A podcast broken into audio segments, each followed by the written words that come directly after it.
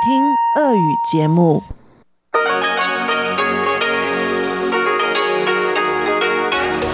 В эфире Международное радио Тайваня.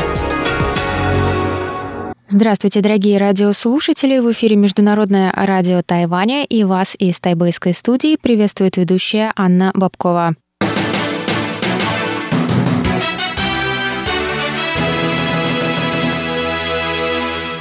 Сегодня четверг, 17 декабря, и мы начинаем наше ежедневное вещание с выпуска новостей сегодняшнего дня. А затем вы, как всегда, прослушаете тематические передачи четверга. Сегодня это будет третий выпуск специального проекта Чечены Кулер и Марии Ли «Берег демократии», передача «Звуки города» с Валерией Гемрановой и Иваном Юмином, а также повтор передачи прошлой недели «Нуран Тайвань» с Игорем Кобылевым.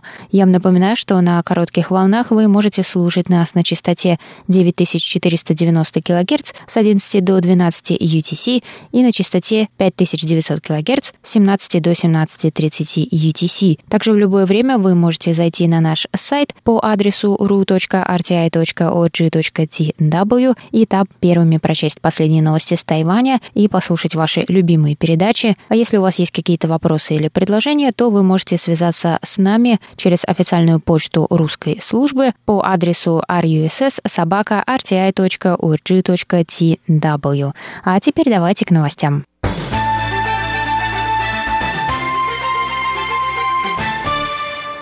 11 выступлений, прибывшие на Тайвань с гастролями балетные труппы Московского театра классического балета под руководством Касаткиной и Василева были отменены после того, как еще у четверых членов была диагностирована коронавирусная инфекция. Об этом сообщили 17 декабря организаторы UDN Fun Life. Выступления были запланированы с 17 по 20 декабря в Тайбэе и с 25 по 27 декабря в Гаусюне. На мероприятие было продано более 15 тысяч билетов. Все участники гастролей прибыли на Тайвань 29 ноября и предъявили отрицательные тесты на коронавирусную инфекцию, сделанные не более чем за три дня до отбытия. Во время карантина у них не было симптомов инфекции. Все прибывшие проходили карантин в одноместных номерах. По окончании карантинного периода приглашающая сторона организовала платные тесты. Тесты четверых участников труппы вернулись положительными 16 декабря. Министерство культуры потребовала незамедлительно провести повторное тестирование всех артистов – 48 человек.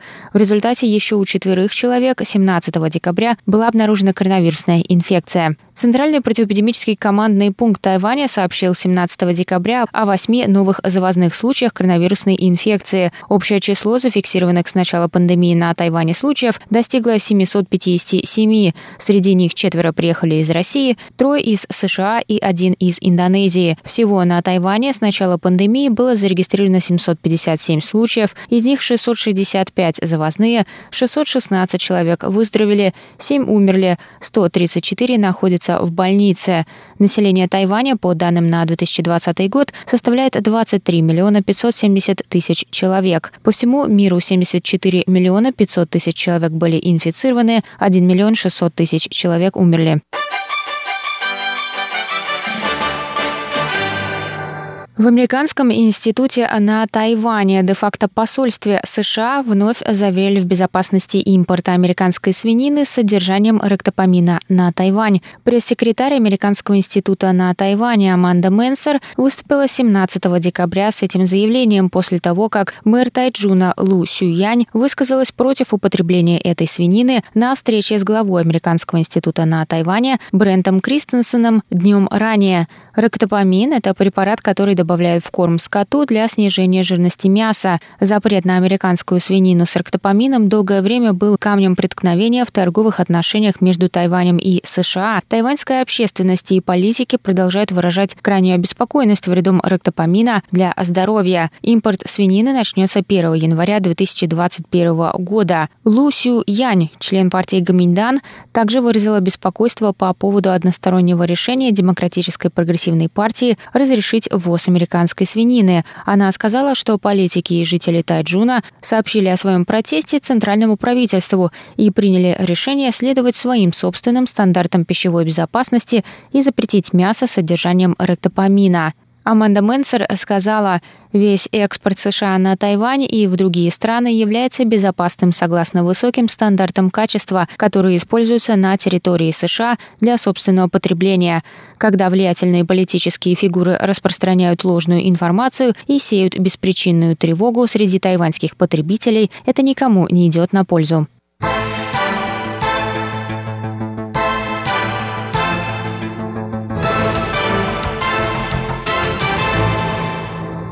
Губернатор Гуама Лу Леон Геррера планирует визит на Тайвань в январе для обсуждения туристического пузыря, сообщили местные СМИ 16 декабря.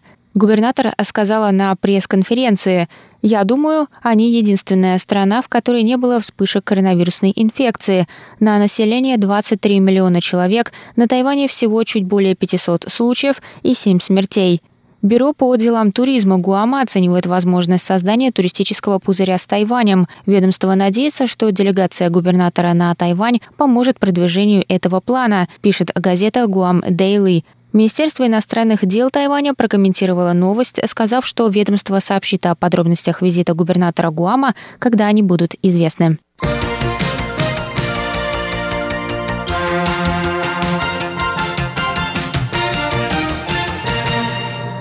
Тайбэйское метро предъявило 16 декабря новый тематический поезд, приуроченный к первому появлению на публике новорожденной панды Юаньбао. Поезд будет ходить по коричневой ветке, на которой находится тайбэйский зоопарк. В тайбэйском зоопарке появилось несколько детенышей в этом году. Большая панда, чепрачный тапир, евразийская выдра и три очковых пингвина. Все они присутствуют в иллюстрированном интерьере нового поезда, рассказал заместитель мэра Тайбэя Цай Бинкунь, Поезд будет курсировать по коричневой ветке между станциями район Наньган и Тайбэйский зоопарк до 15 марта. Компания проездных билетов Easy Card также начала продажу новых карточек с изображением панды. Панда Юаньбао впервые появится перед глазами посетителей зоопарка 1 января 2021 года.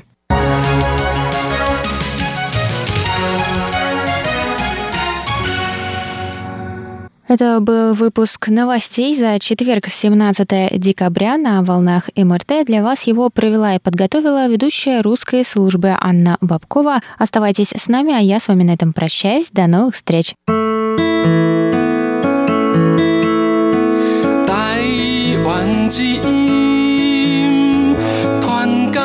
信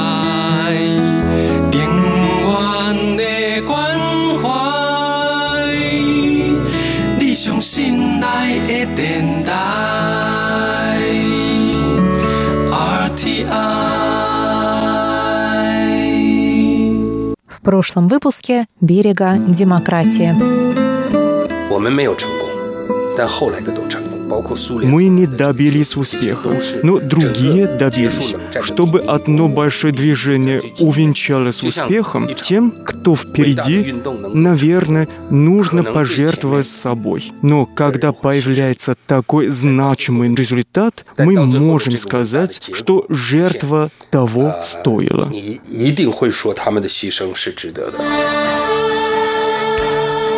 Берег демократии. Специальный проект русской службы МРТ.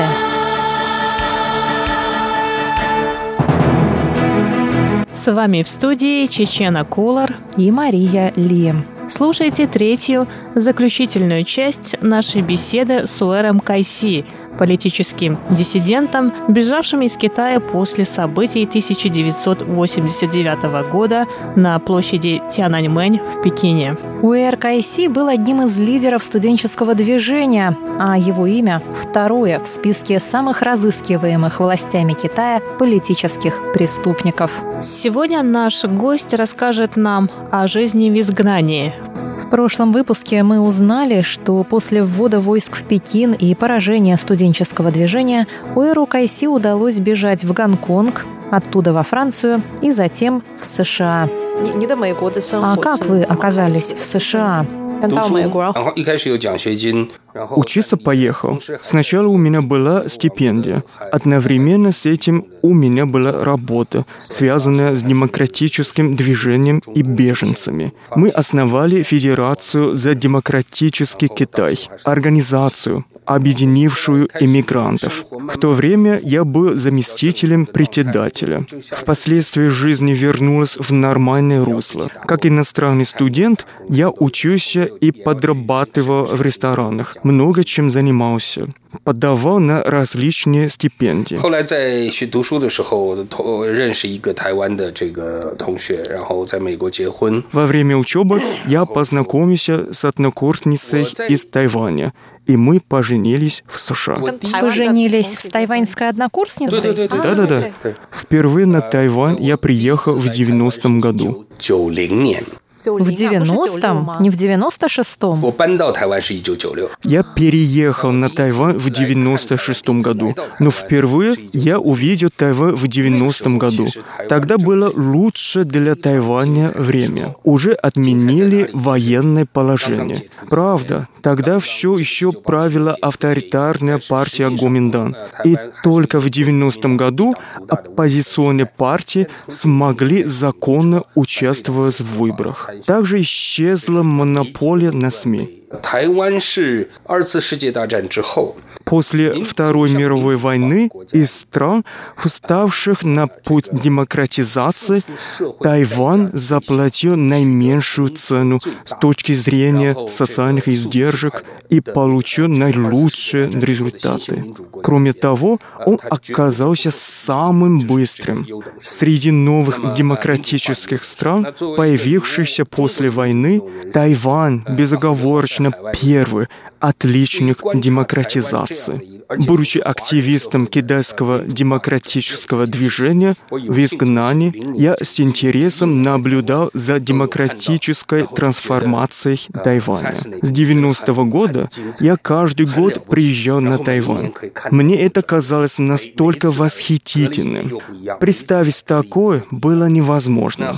Но все же эту трансформацию можно было отчетливо увидеть. С каждым годом все менялось. Когда я учусь в США, я встречаюсь с девушкой, и она оказалась из Тайваня. В 96 году мы решили пожениться.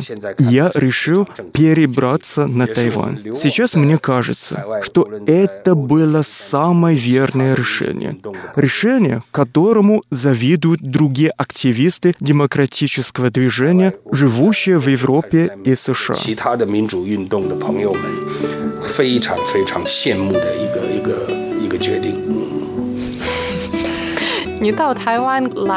Когда вы переехали на Тайвань, здесь как раз проходили первые демократические выборы. 是第一次的总这个总统直选。 Первые всенародные демократические выборы президента прошли на Тайване 23 марта 1996 года. На выборах победил действующий президент Ли Дэн Хуэй. Спустя четыре года в результате вторых всенародных выборов произошла первая смена власти. Президентом стал представитель оппозиционной демократической и прогрессивной партии Чэнь Шуйбянь. Вы видели, как все это было тогда? Конечно, конечно. В 96-м году я эмигрировал на Тайвань. В 99-м году получил гражданство. Поэтому я смог проголосовать на вторых выборах президента, когда произошла первая смена власти. В 2000 году, во время президентских выборов, я не только находился здесь, но и проголосовал. А можно спросить, за кого вы голосовали тогда? Конечно. Я об этом уже говорил открыто. А Отдаст свой голос за кого-то – естественный и личный выбор каждого. В то время я был политическим комментатором и радиоведущим и вел передачу на Тайване тайджунской радиостанции. И уже тогда я объявил, что буду голосовать за Сюй Синляна, тогда беспартийного кандидата. В результате избрали Чен Шуйбьена, а вторым по числу полученных голосов стал Сун Чу Ю. Кандидат от правящей партии Гоминдан Лен Джан получил лишь 20% голосов. То есть комендановского кандидата обошли двое других. Был еще один кандидат, писателя Ли Ао. Я с ним знаком. Мне кажется, в процессе демократизации очень важна роль конкретных людей. Когда мы голосуем, мы должны смотреть не только на принадлежность кандидата к той или иной политической партии или на его успехи на литературном поприще и в других сферах, но и на его личные качества. И с учетом этого я не мог отдать свой голос за писателя Ли Ао. Методом исключения я не мог проголосовать за Чен Шуйбеня, не мог отдать голос за Сун Чуе. Лен Джан тоже не подходил. Гоминдан должен был передать власть. Итак, методом исключения остался Сю Син Лиан. Он очень хорош, идеалист. Я всегда относился к нему с уважением. Конечно, мой голос не мог повлиять на то, изберут ли его беспартийного кандидата. Еще до выборов мы знали, что у четвертой и пятой пар кандидатов не было шансов. Я как радиоведущий и комментатор уже тогда предсказывал, что Гоминдан почти стопроцентно потеряет власть. Поэтому оставались первые два кандидата. Оба мне не нравились.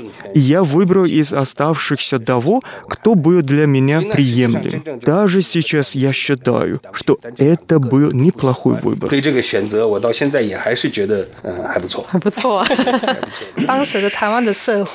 А тайваньское общество того времени сильно отличается от сегодняшнего?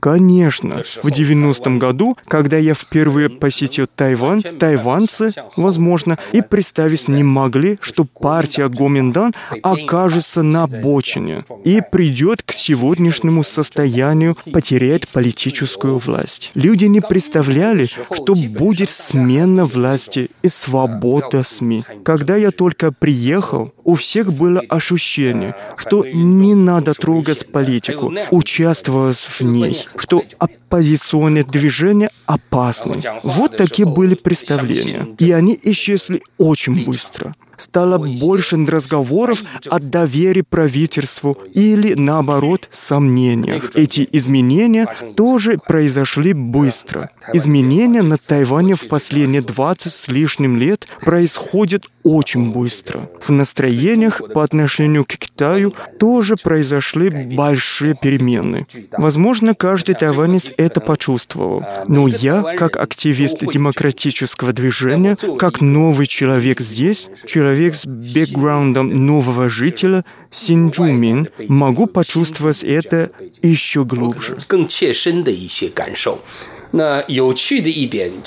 Что интересно, Тайвань – высоко политизированное государство. Число людей, которых волнует политика, здесь самое большое среди развитых демократических стран мира. Среди старых демократий, кроме тех, в которых есть обязательное голосование, например, в Австрии и Бельгии, где законом прописано обязательное участие в выборах, Тайвань почти всегда на первом месте по явке избирателей. Народ считает, что участие в выборах – это обязанность. Молодежь покупает билеты на поезд, чтобы проголосовать по месту регистрации. Голосование имеет свою цену, но все готовы платить ее, тратить на это время. Они думают, как можно не поехать, не проголосовать. Политические дебаты на любых телеканалах получают высокие рейтинги. О политике говорят везде. Ты садишься в такси, и как это бывает во всем мире, водители такси оказывается почище политического комментатора. Я иногда выступаю в телепередачах, и водители такси, когда меня узнают, начинают горячо обсуждать со мной политику. Бывает, встречаются такие, у кого абсолютно противоположные со мной взгляды. Но даже те, кто со мной не согласен, говорят, ладно, у нас разные взгляды, но у тебя тоже есть право на собственную позицию. У тайванцев высокая сознательность относительно прав каждого гражданина.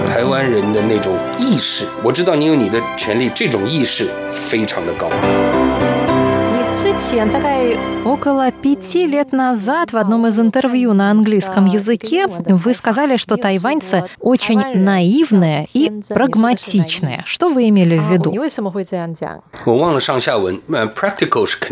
Я уже забыл контекст, но то, что прагматичные, это точно. И слово «наивный» кажется мне верным. Но у меня есть свое представление о тайванцах. Тайвань — общество, в котором высоко развиты торговля и промышленность. Именно из-за этой характерной черты тайванцы — самый трудолюбивый народ, который я видел. Количество трудовых часов на первом или втором месте в мире. Часто молодежь хочет заниматься бизнесом и зарабатывать деньги. Стран, в которых так любят зарабатывать деньги, тоже не так много. И в такой стране всегда будет побеждать практичность. Что касается наивности, Здесь, наверное, имеется в виду наивность в политическом смысле. Да, возможно.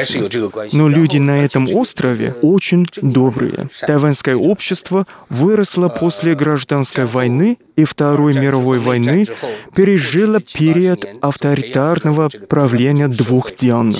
Но даже авторитарное правительство было относительно мягким по сравнению с другими авторитарными странами, которые прошли путь к демократизации.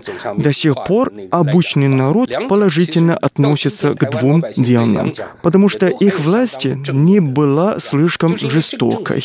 Жестокость была направлена не на все общество, а на отдельных инакомыслящих. Конечно, власть была жестока к тем, кто представлял опасность. Но если сравнить эту жестокость с тем, что творилось в Мексике, Испании, Южной Корее, которые постепенно пришли к демократии, то на Тайване все прошло мягче.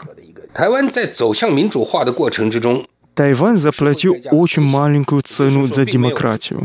Восстание в Куанчжоу произошло в Южной Корее, а не на Тайване. На Тайване в подобных акциях, к примеру, в Гаузюнском инциденте, связанном с журналом Мэйли Тао, не погиб никто. Единственный человек, погибший во время демократизации, Чжэн Наньжун, сжегший сам себя. На Тайване никто не стрелял в ходе демократической трансформации. Никто не погиб. Такое нельзя сказать ни про одно другое государство. Это большая удача Тайваня. Такая высокая степень демократизации стала возможной именно потому, что тогдашнее правительство не посеяло семена ненависти. Во время этого процесса не было противостояния.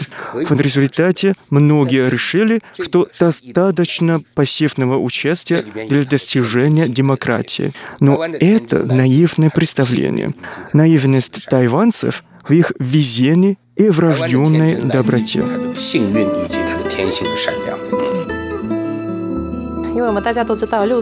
Тхенанмен стала вашей судьбой. Ваша основная деятельность связана с этим. Нет, нет, я много чем занимался. А разве вы не таксист, политический комментатор? Политические комментарии, гражданские организации, неправительственные организации, политические организации. Я всем этим занимался был автором колонки. Это все про меня. Но, честно говоря, на этом не заработаешь, не обеспечишь семью. Для этого надо делать другие вещи. Например, я занимаюсь финансами. Я считаюсь достаточно хорошим специалистом по слияниям и поглощениям, с хорошими результатами. Меня уважали как финансиста. А политикой вы разве не занимались? Да-да, но меня не избрали. Мне кажется, мне как человеку извне, с материковым бэкграундом, как человеку, который не занимался политикой профессионально, сложно попасть в струю и быть избранным. Во всех демократических странах это так. Одна ваша фраза нам кажется очень интересной. Вы как-то сказали, что вы хуаду выступаете за независимость Китайской Республики. Что вы имеете в виду под понятием хуаду? Мы, Хуаду, одобряем это правительство, особенно после 30 лет перемен.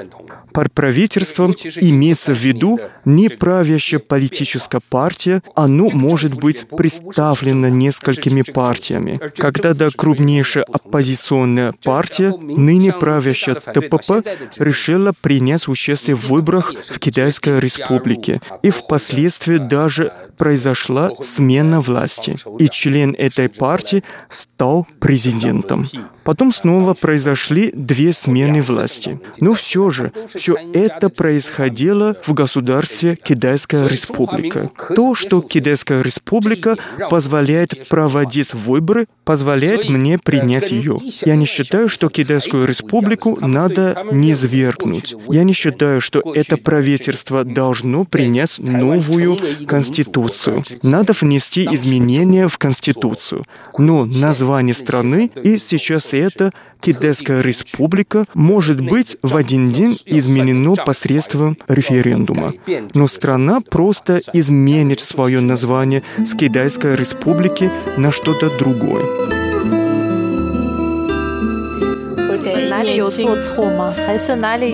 Не считаете ли вы, что совершили большую ошибку? Может быть, вы хотели бы все изменить? 不，我学生几乎没有错。 Студенты почти не совершили никаких ошибок. Я не считаю, что мы, студенты, несем ответственность за это. Мы, участники движения 89 года, в тех условиях, мы были так молоды. Мы никогда не бывали за пределами Китая и не обладали глубоким пониманием демократии. В наше время еще не было нынешних технологий, не было информационного взрыва. В то время, в тех условиях, я считаю, что студенты добились невероятного успеха. Это движение указало верное направление. Оно было очень самоорганизованным. Впоследствии люди по-разному оценивали действия студентов говорили, что они могли бы действовать лучше. Я не хочу показаться нескромным. Я не считаю, что мы все сделали верно. Но в условиях, когда политическая, легальная и моральная ответственность тех, кто открыл огонь, не расследуется, требовалось от тех, в кого стреляли, ответить на вопрос, в чем были их ошибки, было бы несправедливо, мягко говоря. Студенты в 89 году сделали все очень неплохо. Мы тогда все сделали очень неплохо. И я могу этим гордиться. 说不公平。八九年的学生做得很不错，我们当时做得很不错，对此我感到很自豪。 Кайси, большое вам спасибо. Вы прослушали заключительную часть интервью с политическим активистом Уором Кайси в рамках специального проекта «Берег демократии». Авторы и ведущие проекта Чечена Кулар и Мария Ли прощаются с вами. Всего вам доброго.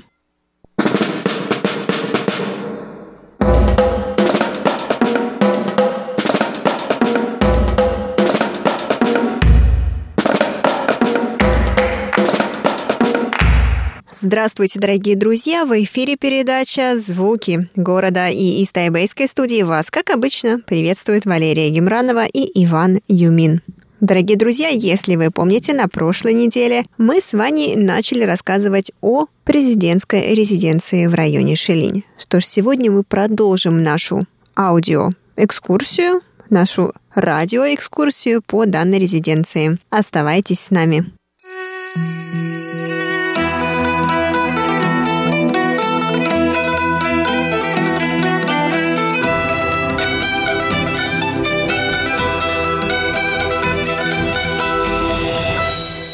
Вау, Лера, честно говоря, я не знал, что такой огромный парк. Очень красиво, цветы. Это, наверное, для тебя рай, да? Ну, да, наверное. Я думаю, что любая девушка бы захотела прогуляться по подобному саду. Вот мы пришли в розовый сад, уже не сезон, как я понимаю, поэтому розы уже отцветают. Но, тем не менее, даже вот здесь, в принципе, можно еще заметить такие красивые розы, там персикового цвета, фу, цвета фуксии, розовые, белые, а, красные даже есть. В общем, красота. Мне кажется, что вот летом, когда в самый-самый, наверное, сезон цветения роз, здесь, наверное, просто великолепный вид. Вот хочется именно тогда сюда приехать. Там еще красивее. Мне кажется, они делали как маленький парк развлечения для детей. Да, действительно, похоже, вон там большой жираф стоит искусственный, девушка такая непонятная какая-то. Вот. Действительно очень красиво. Мне кажется, что действительно в хорошую погоду здесь людей очень много, Ваня. Даже сегодня немножко дождь идет, но достаточно количество людей уже. Все-таки хочу сказать, что мы, правда, счастливые люди, что мы сейчас в Тайване. Ты имеешь в виду, что мы не вынуждены сидеть дома? Или карантин Или долго. Карантин долго, да. Вот Давай смотри, отдельный мир. Жираф играет на рояле. Где жираф? А, он играет на рояле? Я думала, а почему у него хвост, как у обезьяны? Ну, там же цветы, цветы. Это очень странная это, скульптура. Это худо искусство. Это современное искусство. Ванюш, а в каком году была эта резиденция построена? Она была построена самим Чанкайши или как? Давай, пока мы здесь все равно гуляем по парку, расскажем немного. Точнее, ты расскажешь, ты же меня сюда привел. Нет, это место не в самом начале уже резиденция. В самом начале построили, как обычно, японцы. И это место в самом начале было как лаборатория. Лаборатория? И, да, лаборатория для растения. Ага. Какая-то ботаническая лаборатория, видимо. Ну да. И только когда э, китайцы они приехали сюда, в 1950 году бывший президент Джан Кайшек назначил, что это место будет его резиденция. Поэтому с тех пор это уже стало э, резиденцией. И в 2005 году это место стало государственной исторической достопримечательностью. Ну, я могу сказать, что он действительно неплохое местечко выбрал для своей резиденции, потому что здесь действительно очень зелено, здесь очень красиво, раз, разные абсолютно оттенки зеленого, тут же есть цветы, тут действительно очень тихо, хоть несмотря на то, что это находится в районе Шилинь. А мы знаем, что в районе Шилинь располагается очень большой, самый популярный на Тайване шилинский ночной рынок, куда мы, кстати, угу. тоже ходили. Ну да. Вот, поэтому очень хорошее место. И надо сказать, что раньше, как э, резиденция, да, конечно, здесь очень-очень строго охраняемое место очень строго охраняемое место. Ванюш, я не заметила ни одного представителя полиции. Ну, понятно, что раньше резиденция не открыта, то есть э, не для других людей, именно для президента Джан Кайшек. Но и для пос... членов его семьи, наверное, да? Да, или его гости только. Но после отмены военного положения эта резиденция уже стала достопримечательностью для жителей Тайбэя. Точнее, для всех. И с какого года она открыта? Это место было открыто в 2011 году для всех. Mm, то есть до 2011 года, получается, сколько, 60 лет у людей не было возможности полюбоваться вот всей той красотой, которую мы сейчас видим. И надо сказать, что, наверное, благодаря этой причине, вот это главное здание, где жили бывший президент и его жена, до сих пор хорошо сохранилось. Валера, смотреть, там красивые здания. Ты видела? Краснее. Да, красное кирпичное здание. Вижу, оно мне чем-то напоминает а, архитектуру Таньши. Помнишь, когда мы ездили туда, и вот когда мы были у этой крепости Хонгмаучен, по-моему, если я Да, не ошибаюсь. да. Вот напоминает мне ту же самую архитектуру. Возможно, потому что это тот же самый красный кирпич, но мне кажется, что-то есть похожее. Мне кажется, в то время, то есть легче найти, да, материал, да, материал. Не, мне кажется, больше, наверное, в то время все-таки люди больше любили вот такой западный стиль в архитектуре, я так полагаю, а уж тем более президент. То есть он мог себе это позволить, и, естественно, у него работали над этим архитекторы тоже. Валера, даже, даже фонтан есть, Даже представляешь? фонтан. Я бы удивилась, кстати, если бы здесь не было ни пруда, ни фонтана. Вот это было бы действительно удивительно. Вот что, почему красные? Вот здесь написано. Это правда, как ты правильно сказала, что почему красные. Ты помнишь вот это здание, красное здание в Даньше, что было? А, Это была церковь, Ванюш, если мне не изменяет память. Вот именно вот это тоже церковь. А ты, ты не чувствуешь что-то странно? Почему в резиденции своя церковь?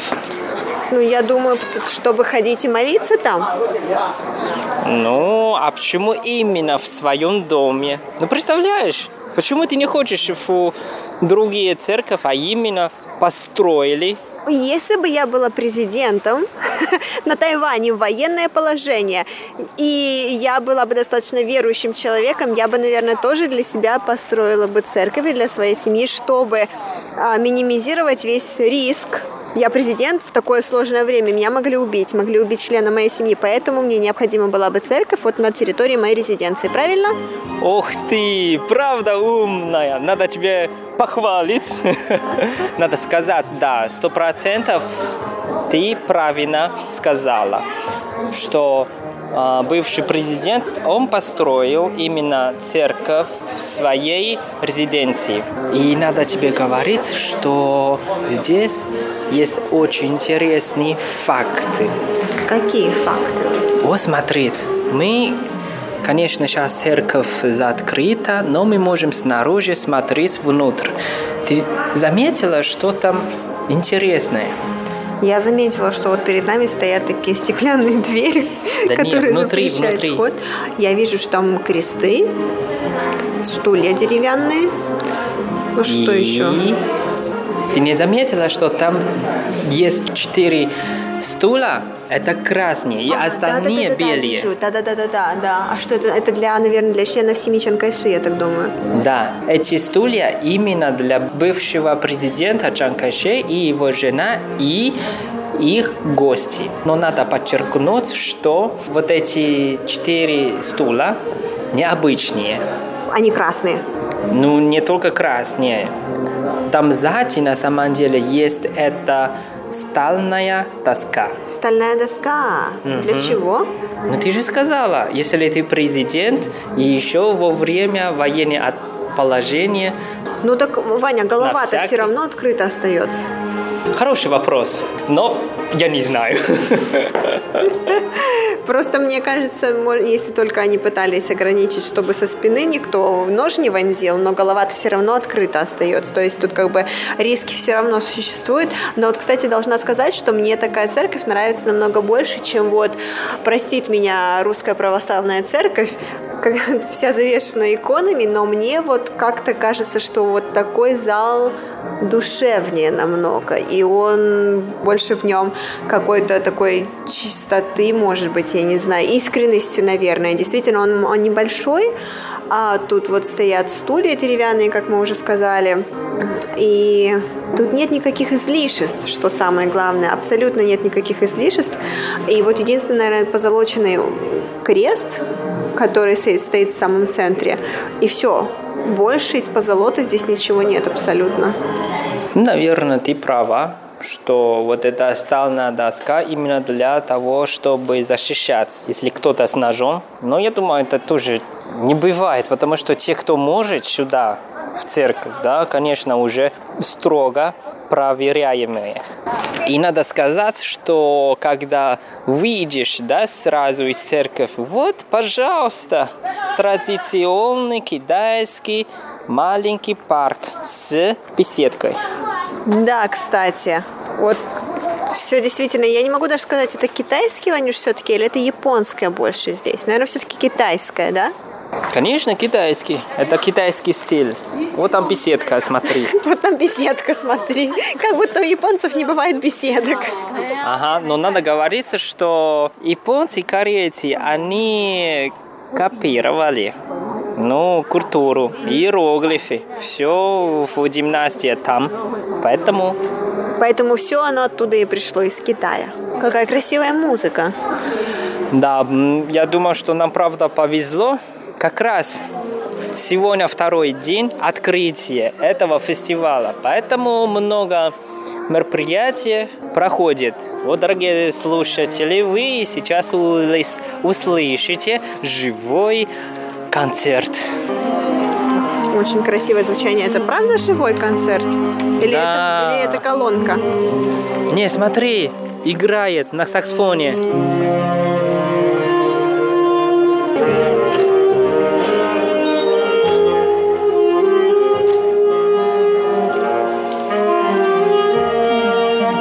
Сказать, что это очень известная китайская песня.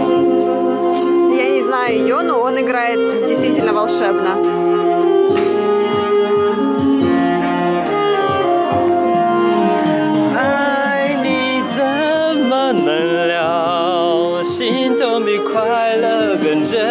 Ой,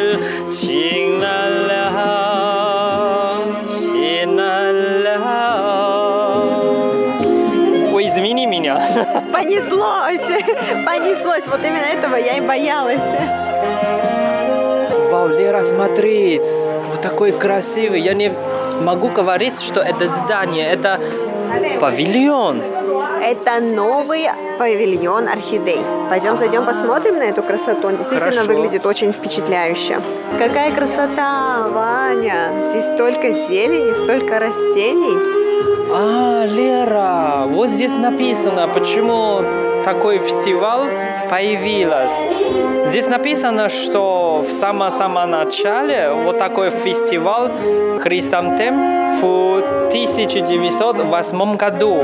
И это японцы устроили. Почему? Потому что после войны очень много людей погибли, и японцы они хотели, чтобы утешать людей, поэтому они начали вот этот фестиваль. Ну, понятно, почему. Вот, вот я все время думал, почему хризантема. Потому что в китайской, то, что я знаю в Тайване, да, мы подарим лю- людям лилию, розу или другие цветы, но только не хризантему. А хризантему дарим когда? Уходящих. А, то есть это такой траурный цветок. Да, поэтому надо напомнить. Кстати, тебе надо хорошо запомнить, когда если, ну, дай бог, Ту-ту-ту. Если друзья или знакомые в больнице, да, обязательно не подари хризантем. Хорошо, я об этом даже не думала, но ладно, я буду знать теперь. И, кстати, для меня это новый факт, потому что я об этом раньше не знала. Какой аромат, Ваня! Вот здесь настоящие ароматы.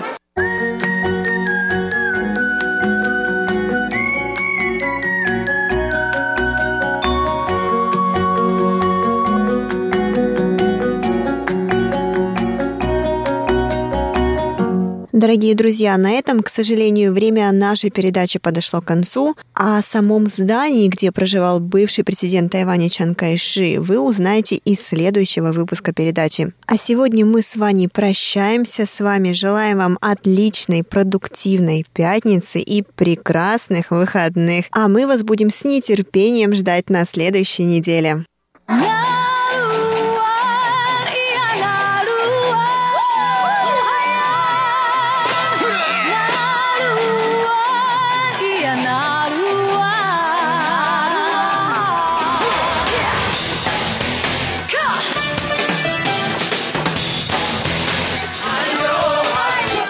Добрый вечер, дорогие радиослушатели. В эфире передача Нуран Тайвань и с вами ее ведущий Игорь Кобылев. В сегодняшнем выпуске мы продолжим слушать песни жителей полуострова Хэн Чунь на самом юге острова Тайвань. Все песни исполняются местными жителями, а аранжировку производит известный на всем Тайване продюсер фольклорной музыки У Жун Шунь. До этого мы уже слушали всякие повседневные песни и свадебные песни полуострова Ханчунь. А в сегодняшнем выпуске я предложу вашему вниманию песню о чувствах, а именно ностальгическую песню. В ней на миннайском языке исполнители выражают свою ностальгию по родному краю. Исполняется эта песня под собственный аккомпанемент юэ цинь традиционного китайского музыкального инструмента, так называемый лунный цинь.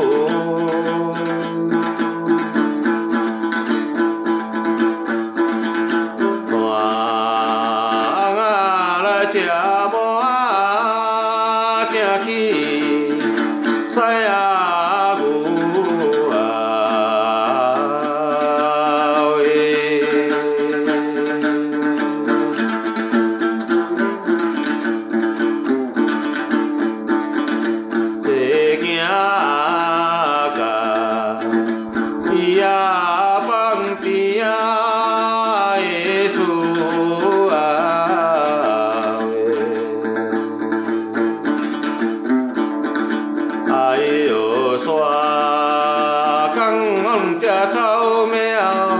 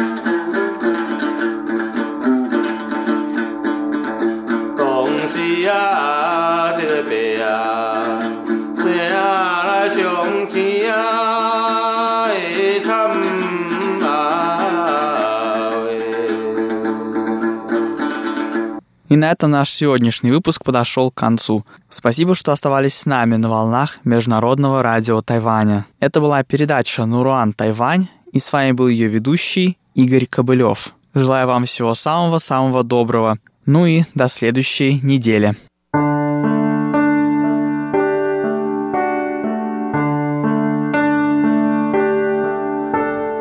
我看着爱笑， 却还有些失落和悲伤。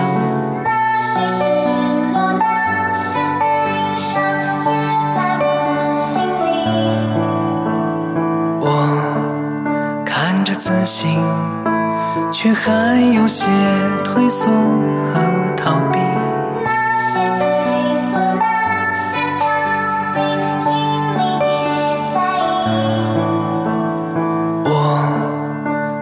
着努力，却还有些拒绝和懒惰。